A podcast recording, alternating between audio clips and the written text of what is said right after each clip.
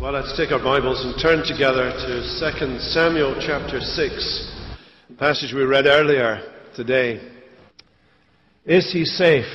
Asked the children when they heard the story of Aslan, the famous lion of Narnia. Safe? Came the reply. Of course he's not safe, but he's good. He's the king, I tell you. Well, in many ways, that reply summarizes the lesson of this chapter that we're looking at today. Chapters five to eight form a coherent section in the book of Second Samuel.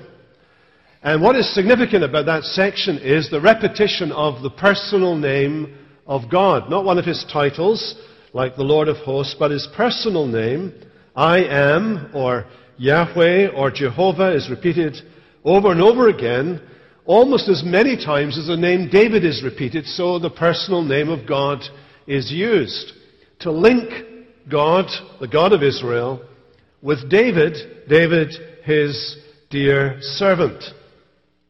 And in this chapter that we're reading today, the phrase before the Lord, that is before I am, or Yahweh, or Jehovah, is used four times, and I think pointing us to the main message of the section. Here is David, the Messiah. He is the Lord's anointed. The word anointed means Messiah. He's the Lord's anointed, God's earthly king, and he's taking the initiative to restore the fallen worship of Israel.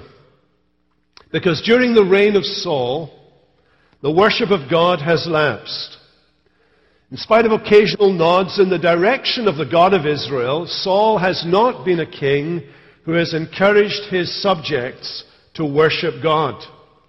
And the great symbol, the kind of standing symbol of the decline of the worship of God in Israel, was the status of the Ark, the Ark of the Covenant. Now, before we get too excited about the Ark, the Ark itself is not a particularly significant-looking piece of furniture. Basically, it's a box with a lid, a box three and a quarter feet by two and a quarter by two and a quarter. It's not that much bigger than the kind of box you may have seen in your grandmother's house in which she stores her little knickknacks, perhaps her linen, and perhaps a wedding dress or something significant from the past. Maybe you've gone in there and pulled things out and uh, dressed, played dress-up when you were young. Talking to the girls and not the boys here, obviously. And the ark, the ark, although it's not significant in, in, in a fundamental sense, was covered with gold outside and in. It was very thin gold because you had to lift the thing, or the thing had to be lifted. And then on top of the ark, where the lid is, there were two cherubim, two angels, whose... whose wings were curved inwards so that they kind of, the tips of the wings faced each other, leaving an exposed area beneath, which was the lid, or as it was better known, the mercy seat. And I'll come back to what that signified in a moment. The ark was normally housed in the Sanctus Sanctorum, that is, in the Holy of Holies, there in the tabernacle, hidden to human eyes by the great curtain that hung in the tabernacle and later on, of course, in the temple. And the ark served as a kind of rallying point for Israel. Let me illustrate it to you in a prayer that Moses prayed. You can read the prayer in Numbers chapter ten. But whenever the ark set out, as they were marching through the desert, whenever the ark set out, Moses would pray, "Arise, O Lord, and may your enemies be scattered, and let those who hate you flee before you." And when the ark rested, Moses prayed, "Return, O Lord, to the ten thousand thousands of Israel." So here's Moses' prayer, "Arise, O Lord, return, O Lord," indicating that the ark symbolized the presence of God actively with his people. When the ark rose, God rose. When the ark returned, God returned. Well, here was the problem. Many, many years before, decades before this event, the ark of Israel had been taken into battle by the Israelites.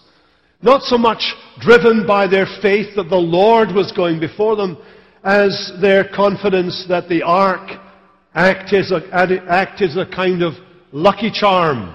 Not the cereal that I enjoy so much, but the other kind of lucky charm. A kind of magical thing. Just having the ark with you would do the trick. It was like carrying around a little monument that you just, uh, or a little object that was a sacred thing that you could take with you into battle. And God was sure to be on your side. Well, they took it into battle, and they were full of confidence in their ark as their lucky charm in the battle. But they lost the battle, and they lost the ark. And you know the story, if you've been following the series so far, you know the story. And if previous, previously, in the story of Samuel, there was the episode where the ark is taken by the Philistines into their home city.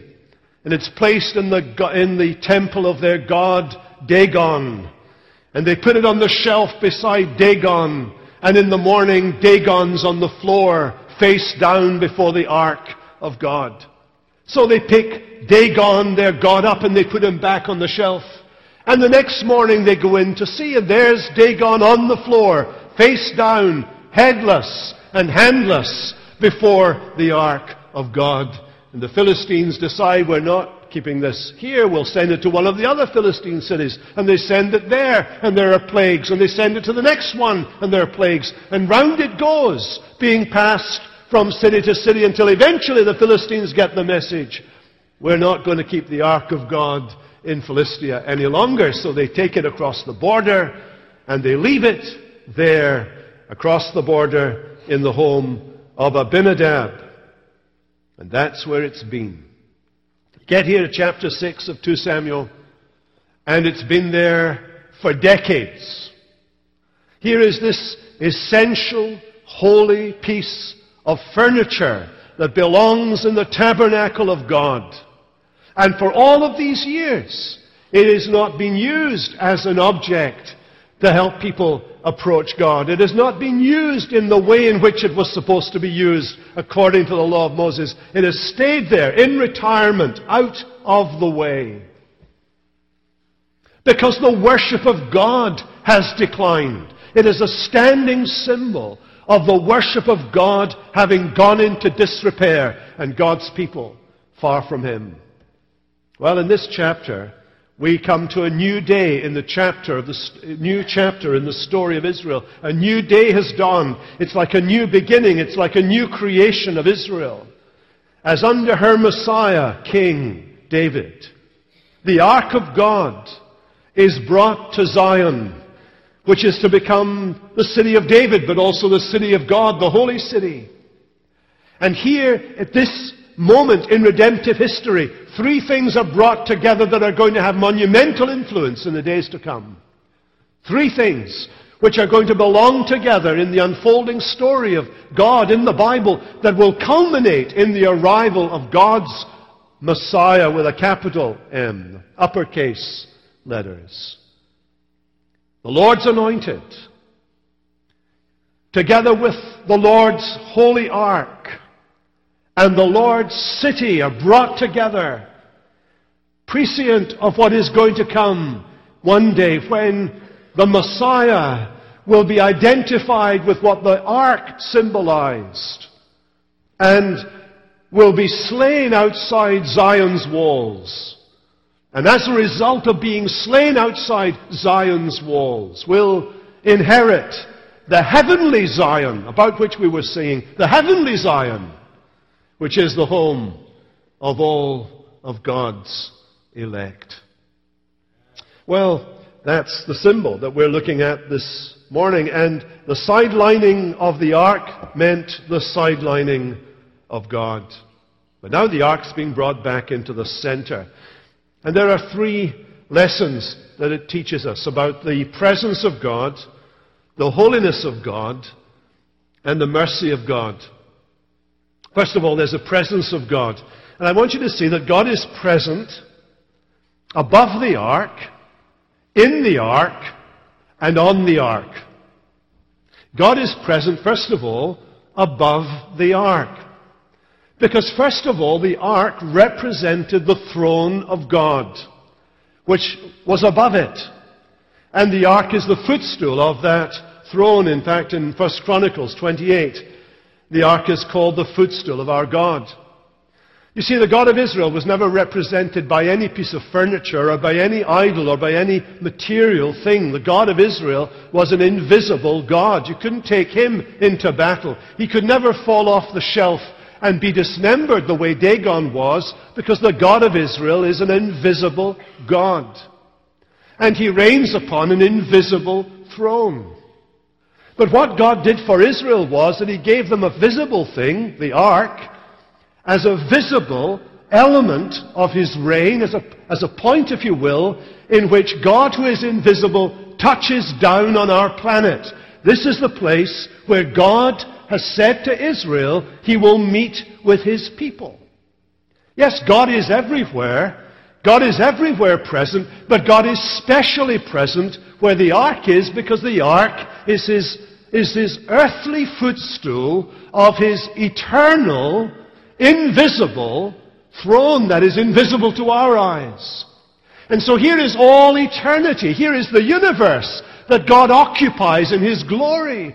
And the whole universe of God's glory is focused into this little spot of territory. The top of the ark that is his footstool, where he delights to meet with his people. And he represented this to Israel by giving them the Shekinah glory, the glory of God. The glory that led Israel through the desert. There was a cloud of fire by day, or, or a, cloud, a cloud by day and fire by night.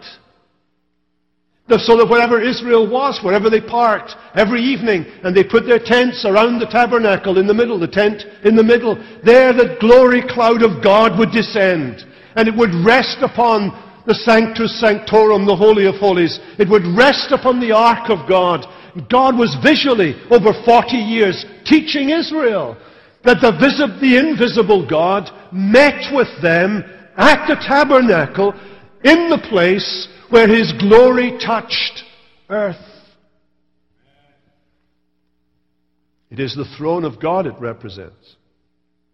Then you take over the, you open the lid. And in the ark, in the ark there were some trinkets. There was the rod of Moses when he was confronting Pharaoh. You remember, he had this rod, and the rod budded. Just a piece of pole, and it budded. God did a miracle through that rod. It was there in the ark. And there was a bowl of manna. You remember, for the forty days in the wilderness, years in the wilderness, God was feeding his people with manna in the morning, and some of that manna was preserved, and it was placed in the ark as a reminder of God's provision. But supremely in the ark, there were two tables of stone. And on those two tables of stone were written by the finger of God, the Word of God. For preeminently in the ark, there is the reminder that though God is invisible, God is not inaudible. Though you cannot see God, you can hear the God of the Bible. He is a speaking God. And there in the ark was the written constitution of Israel. There in the ark were the covenant documents of Israel, represented by the Ten Commandments written by the finger of God. And in those covenant documents was the basis of their religious and national life together. It's called the Ark of the Covenant, because there were the visible elements of that relationship that God had with his people. So above the ark, his glory; in the ark, his word; and then on the ark. What was on top of the ark? Well, you say there was a lid. I've told you what the lid's name is, the mercy seat, the atonement cover. Because once a year on the Day of Atonement, the high priest, after he had slain the animals, would bring the blood of the animals in behind the curtain. Invisible to human eyes, he would go towards this ark of God, and on the top of the ark, on the atonement cover, on the mercy seat, he would sprinkle the blood of the animal that has been killed, as a symbol that one had been sacrificed on behalf of the nation, of the people. that the blood had been shed, that the real judgment that Israel deserved had been carried out on an innocent other. And the blood is sprinkled on the ark to represent the real sacrifice that has been made for the people's sins. So David's interest, you see, in the return of the ark was a big deal. Here was the symbol of the ruling, the ruling, speaking, pardoning God of Israel. And here's David the worshipper, summoning all of the people of God to bring the ark back and to place it at the center of the camp of Israel in this new capital that he was establishing there. But our interest, of course, in the ark is the relationship that David is establishing here between the Lord's anointed and the ark, because that ark and what it represents, represents the work of the Messiah when he comes, ultimately. So, the ark proclaims the throne of God. And Jesus makes this clear when he, when he reflects, you remember, on that vision that Isaiah, that Isaiah had of the glory of God. He went into the temple in the year King Uzziah died. And there, coming from the Holy of Holies, where the Sanctus Sanctorum is, he saw the Lord high and lifted up, filling the temple with his glory and splendor. And Jesus said, referring to that incident, when Isaiah saw the glory of God in the temple above the Holy of, in the Holy of Holies above the Ark of God. Jesus said this, Isaiah said these things because he saw my glory and spoke of me. We think of the glory of God, Jesus says, he spoke of me. You think of the throne of God, the God who reigns over all, and Jesus said, is Isaiah was speaking of me. And then what about the Word of God? The Word of God in, in the ark. Jesus comes as the Word of God made flesh. The Father says from heaven, this is my beloved Son, hear him. Jesus says, those that hear my words, they have life. I am the resurrection and the life. Thirdly, the ark proclaims the mercy of God.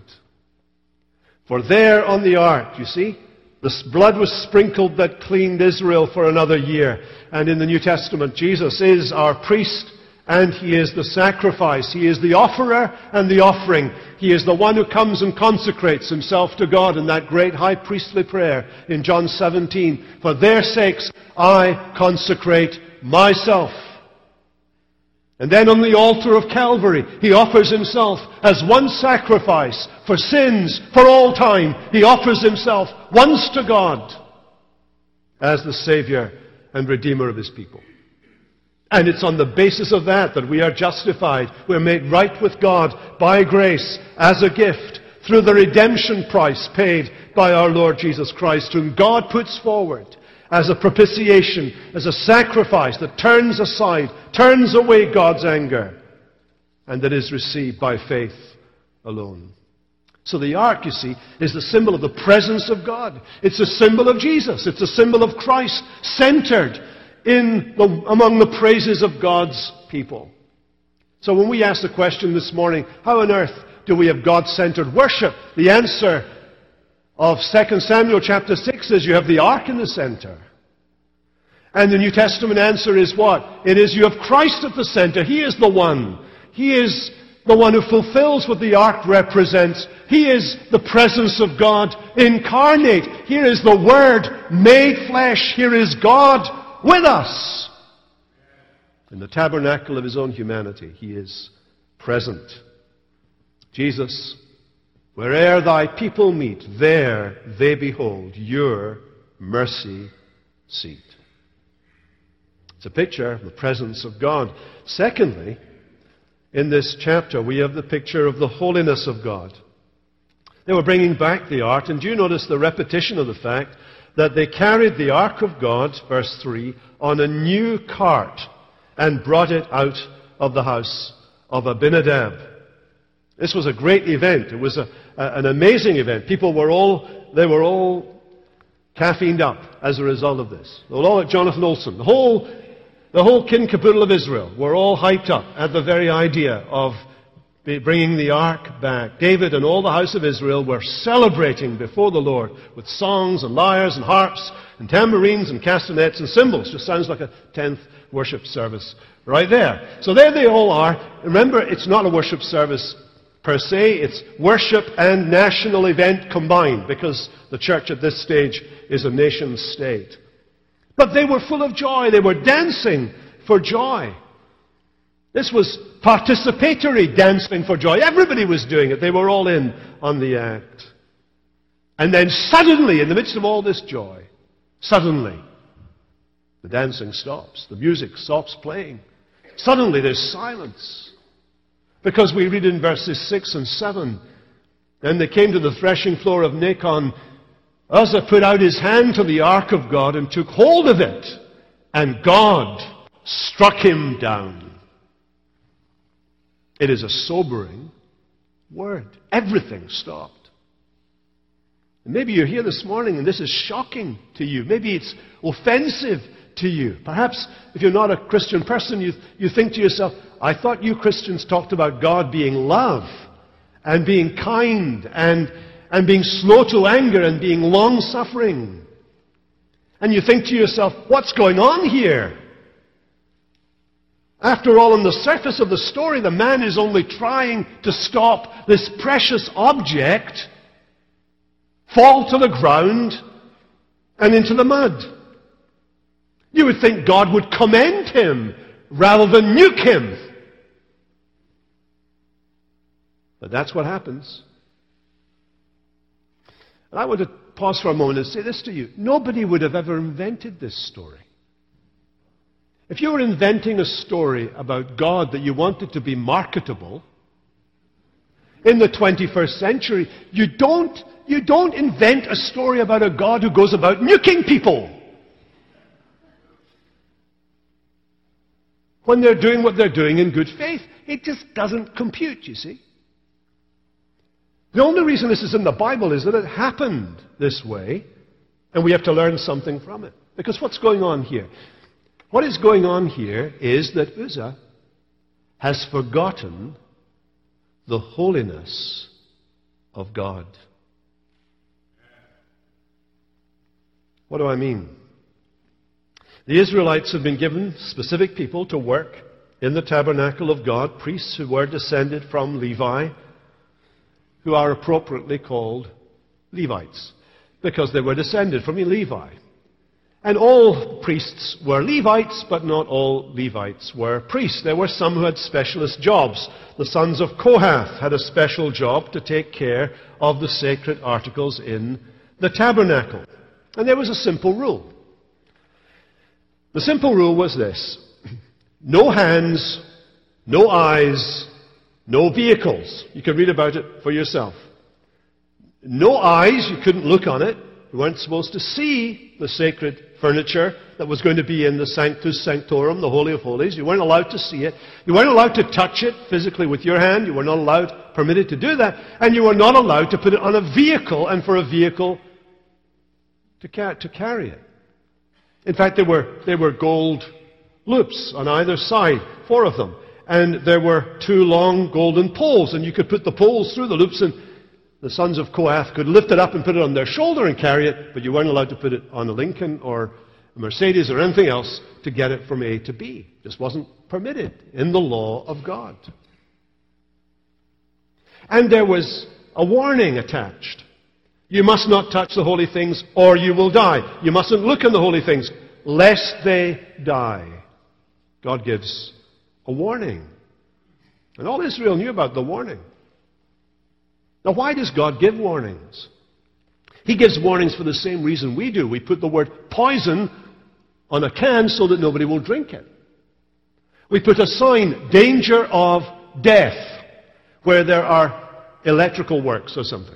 Why do we do that? Because we know if somebody climbs over there and they get into that stuff and they touch it, all those volts will go through them and they will die. You're supposed to respond. Die. Because they're in danger of death. And when God gives warnings, God gives warnings because there is danger of death. Now, as far as we know, and there's a dispute about this among the scholars, and it really doesn't matter either way, but as far as we know, Uzzah was a Kohathite and therefore knew exactly what his duties were. If he wasn't a Kohathite, he'd no bother uh, business being involved in the, in the movement of it at all. But the likelihood is that he was a Kohathite and that he knew exactly what his duties were. And he knew that touching the, uh, the ark, or looking at the ark, or putting it on a cart was a capital offense. And yet what does he do? He touches it anyway. He sees it moving towards the ground, and he reaches out to touch the ark of God. And it was a sin of arrogance and of presumption.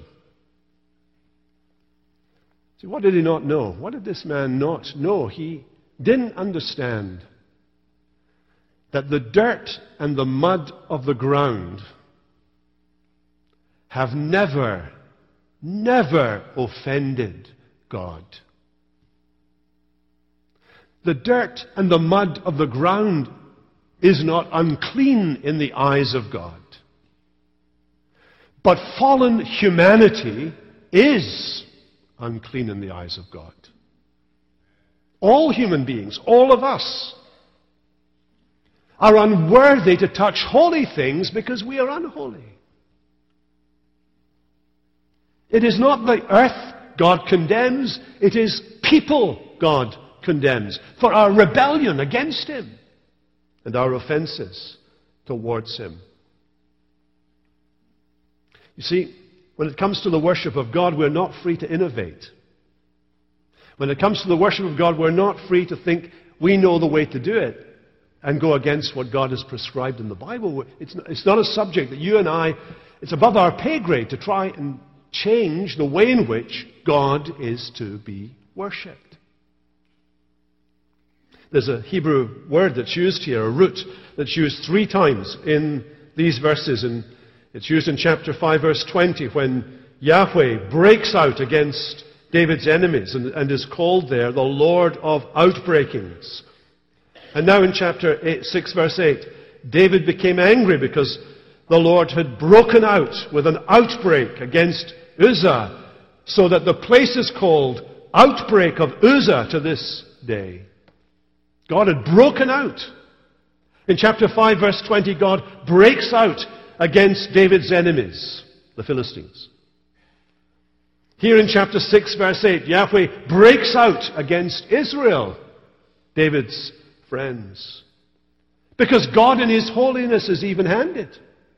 God in His holiness does not prefer one to another. He doesn't prefer His own people to those who are pagan or outside of His kingdom. God's holiness is absolutely just, even-handed.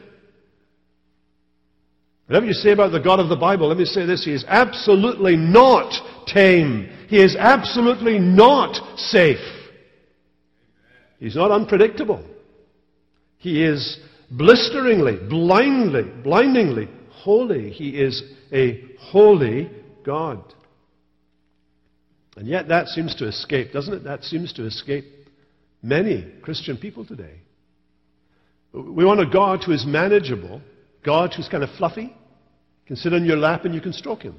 A God who jumps to your tune, a God who does what we want Him to do, a God who fits into our agenda and to our diary, our calendar. We want a God who meets our needs. We don't want the God who's there, the God who is rather scary, a God who is dangerous.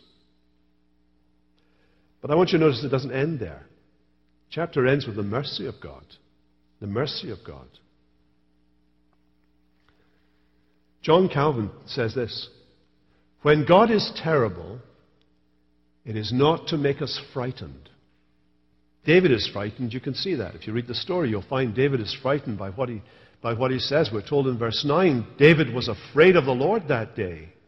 And he said, how can the ark of the Lord come to me? And so he leaves it. He leaves it where it is, in the home of Obed-Edom, a Gittite. That is a Philistine person who lived in Israel. He leaves the ark there, and for three months, nothing happens. David is, he's just kind of he's, he's made immobile. He's immobilized by fear of what is going on here. And David is in the wrong to be immobilized by fear.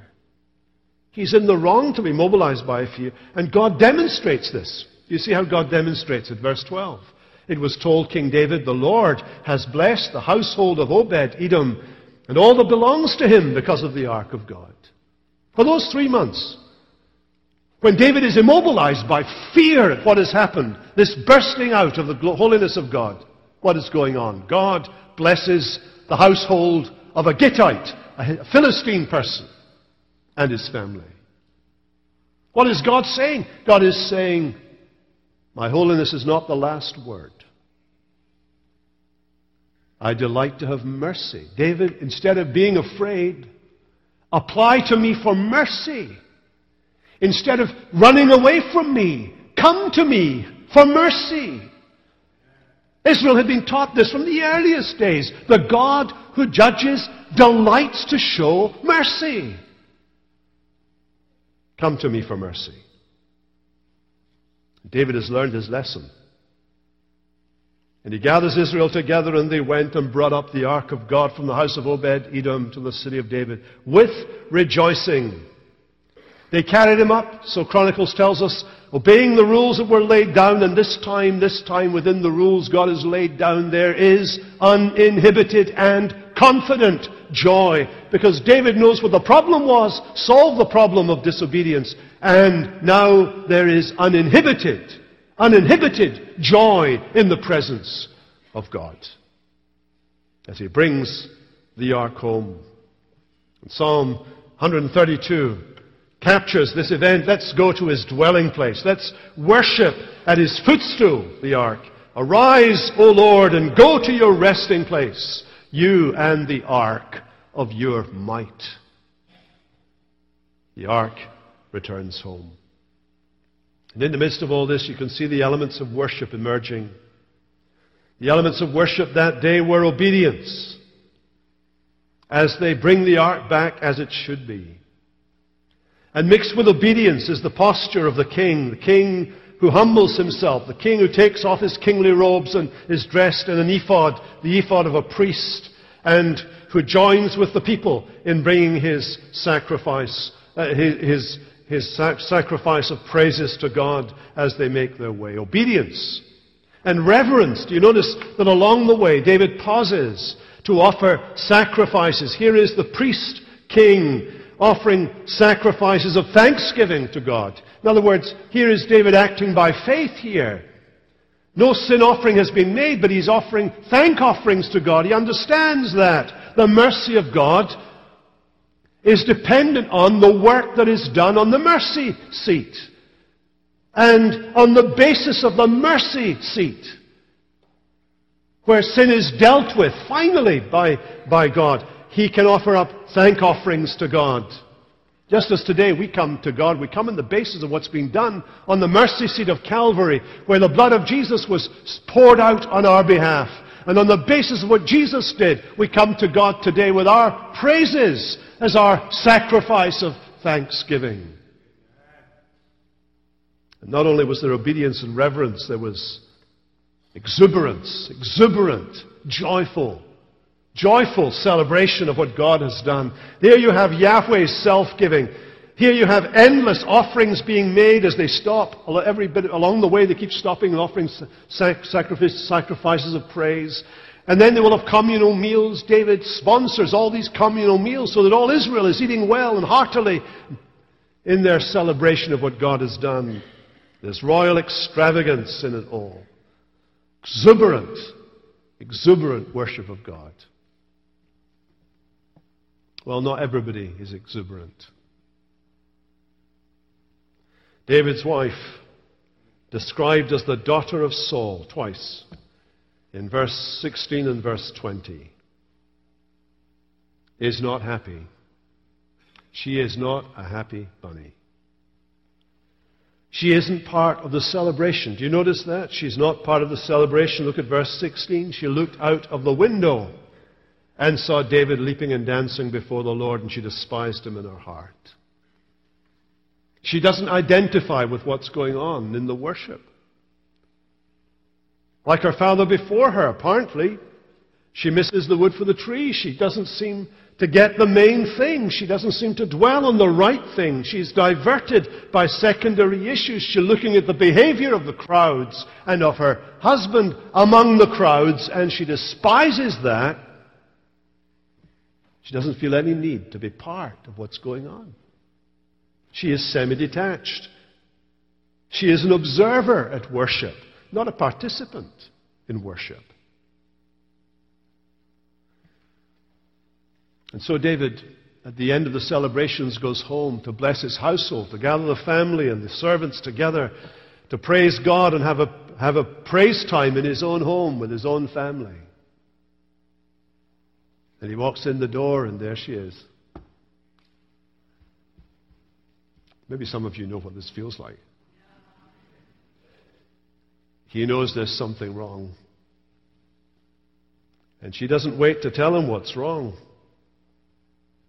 How the king of Israel honored himself today, she says, with biting sarcasm. You looked glorious today, darling. Every bit like a king. Not dancing around, cavorting in front of all those people like you were one of the boys today. Like you were one of the common herd. One of the masses? Where is your dignity? She's asking him. I understand exactly what's going on here. There was a...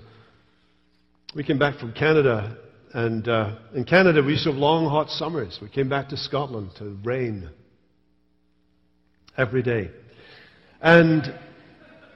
But then the second summer we were in Scotland, we had a heat wave. It was blisteringly hot. It was, it was one of the hottest summers on record. I remember it well. It was a Wednesday. It came on a Wednesday. It left at Wednesday. But it was a warm day that day. And I, we look back to that summer with, uh, with great affection. And so I decided that I would go down into the town in my shorts. They weren't short shorts, nothing embarrassing, nothing that you would be. But I went and I met one of the one of the older members of the congregation. I remember it very well. He's in glory now, so I can tell you. His name was Hunter, Hunter Henderson. And he and I became firm friends, actually, later. But this was the first encounter with Hunter, and he met me in the street, and I, and uh, I remember him looking me up and down. You could tell from his face what was coming. He looked at me up and down, and he said in his rather gruff, Scottish voice, he said, "You might as well be naked."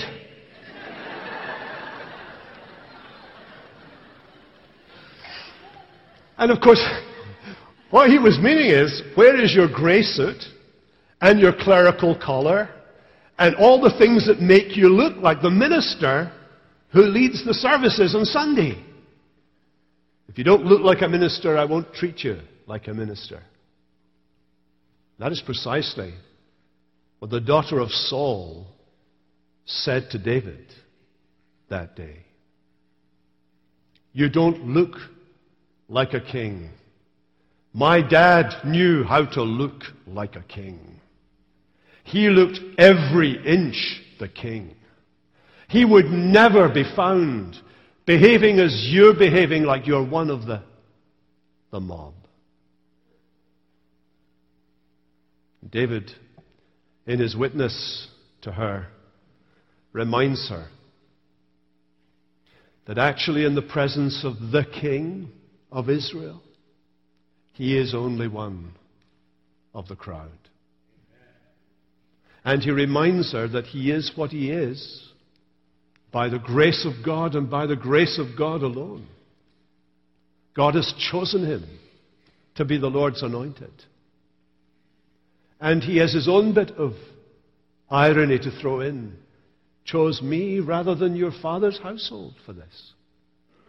But he goes on to witness well to her. He says this, I have been celebrating before the Lord who chose me. In other words, I'm conscious not of your eye upon me, but of his eye upon me. Perhaps that's the best place for us to wind up today. When we come to worship, when we come to worship God, we come underneath his eye, who sees the heart. He sees what's in us. And when we come to God, we come through Jesus Christ, who combines within himself the messianic office of the king, the role and symbolism of the ark, in order that he might bring us to Zion, the city of David, which is the city of God. And in the meantime, he calls us to worship him. Now that the new beginning has started, now that the ends of the ages have come upon us, he encourages us to worship God in obedience, with reverence, and exuberance to the praise of his glory. Let's pray. Father, we ask that by your Holy Spirit we might offer joyful worship to you today, mindful not of the gaze of others, but of the eye of God. In Jesus' name, amen.